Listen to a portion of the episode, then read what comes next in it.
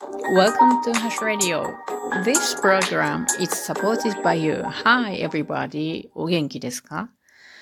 え今日は肺のことについて話そうと思います。まあ、以前にも話したことはあるんですけれども、久しく話してないのでね、ちょっと知らないって方にはいいかなと思うので話そうと思います。えっ、ー、とね、先日知り合いの方からあの、灰をちょうだいと頼んでおいてもらったとこなんで、今日はそれをね、瓶に美し替えたので、まあ今日は花灰の話なんですね。え皆さん、灰って普段触れることがありますかね？普通に生活してる人はあんまり触れることがないんじゃないかなと思いますが、あのー、ストーブをね、使っている人とか、あとバーベキューをする人とか、あとお線香とか蚊取り線香とか使う人は灰が出ることがあると思うんですね。で、それを利用していくことができるんですが、そのことなんですよね。私、先日その灰を知り合いの方からいただいた時にですね、周りの人にね、一体灰を何に使うんって聞かれたんですよ。で、いろんな利用法があるんですが、私の場合はですけども、二つ利用しているんですね。一つ目は、あ、この私の使っている灰っていうのは、そのまあ、私の山のお師匠さんからこれもらったんですけど、この方は森林整備をして、で、それで出たブナ科の木をストーブにその方が使って出てきた灰なんですね。まあ、そのことで話しますが、私が使うのは、主に、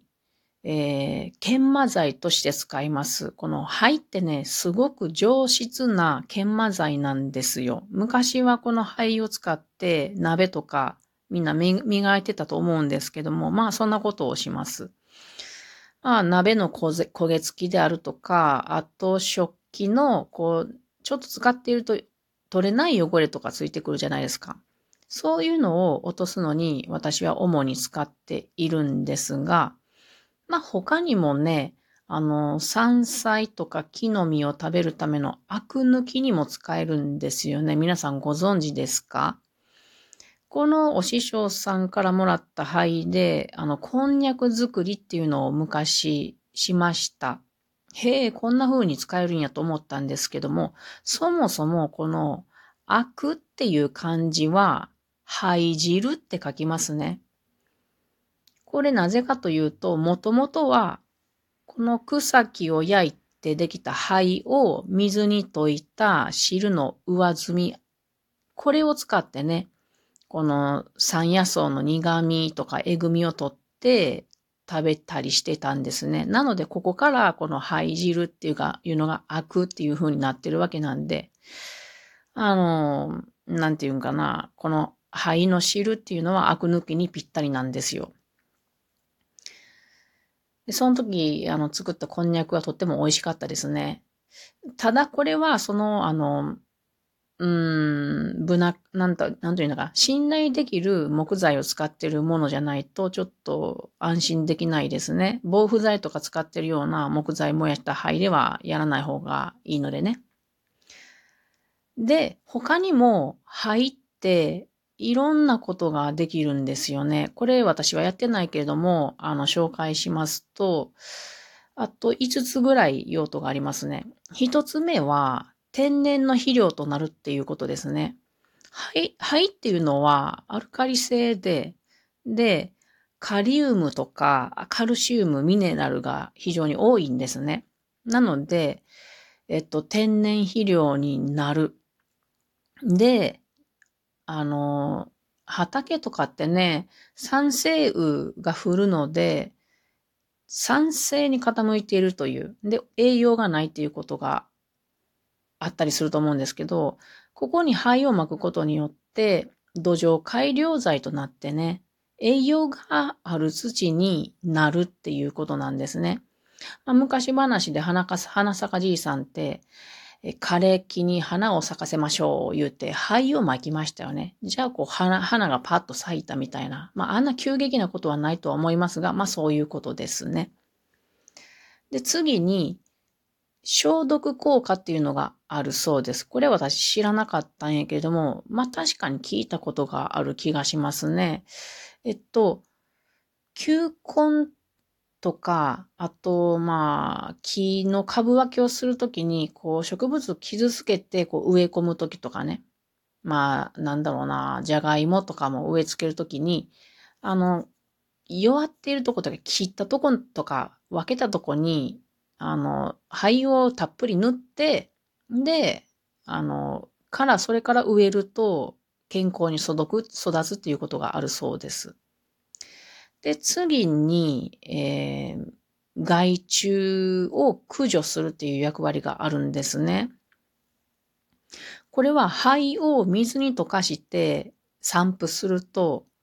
アブラムシとかカメムシなどの害虫害虫を駆除するっていうことができるそうです。これ使えるんじゃないでしょうかね。畑とかね。ただこれあの、室内のものには使えないっていうことでした。で、次にはですね、融雪剤として使えるっていうことです。これも私知らなかったんですが、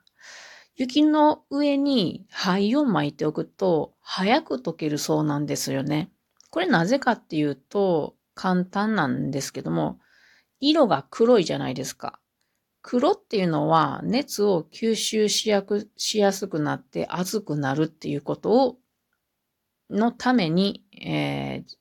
ー、なんかこう、早く溶けるそうなんですが、ただこれ溶けた後にその灰のせいで道とか黒くなるので、自分の家とか自分の道などだったらできるんじゃないかなっていうことです。で、最後に断熱ですね。まあ、熱をこう伝えにくいので、火鉢とか線香の、あの、線香のこう、入れるところに使われてたりしますよね。まあ、こんな断熱効果がありますっていうことですね。そもそもね、あの石鹸っていうのは、この肺が関係してできてるっていうこと皆さんご存知でしょうか？石鹸はね、古代ローマでですね、サポっていう丘の神殿で、神様に羊を焼いて捧げる儀式が開かれてた時に、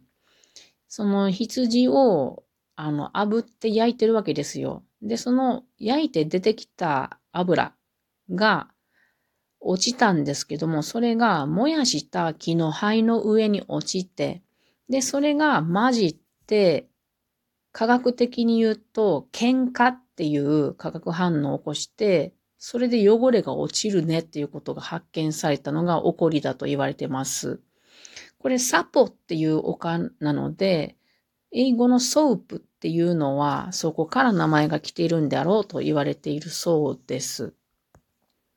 まあそんなことからですね、灰っていうのは洗剤になるんですね。灰洗剤っていうのもあのインターネットで見かけました。興味のある方は作ってみたらどうかなと思います。灰をね、お湯と混ぜておいて、で、置いといて、えー、沈殿しますよね。で、その上積み液を、あの、水で薄めて、洗剤に、洗剤として使えるそうなんで、私もちょっと興味がありますね。まあ、あの、私はこの研磨剤っていうのを灰を使って生活しております。それから、あの、まあ、あんまり大量に使うと、その、えー、っと、シンクの設備に対してどうなのかわからないので、遠慮しながら使ってますが、まあ、そんなに使うことはないんですけどもね、あの、大量に使うことはないから大丈夫やと思うんですけども、まあ、皆さんもこの灰があったら、ちょっと小瓶に取っておいてね、あの、鍋の焦げ付きとか非常に綺麗に取れるので、あと、お皿の汚れとかね、やってみたらどうかなと思います。これは、その石油系の研磨剤を使うよりは非常にエコじゃないかなと私は思って気に入っております。あともう一つね、あの、私、えー、食器洗剤の代わりにも使ってみたいなとは思っているんですが、この配洗剤はまだやったことがないのでやってみたいなとも思っておりますのと、えー、スポンジですね。スポンジは何を使っているかというと、あの、ペッパーさんという知り合いの方が育てているヘチマ、これを使って、えー、洗っています。なので、えー、食器洗剤周りというのかな。これはオール植物からできており、うん、とても気持ちよく、えー、お皿洗いをしております。あんまりお皿洗いは好きじゃないですが、あの、楽しくやっております。というわけで今日は、えー、肺の利用法について話してみました。えー、肺があるんだけど使ったことがないわという方は何か、えー、使ってもらえたらいいなと思います。それでは皆さんまたね。はいはい。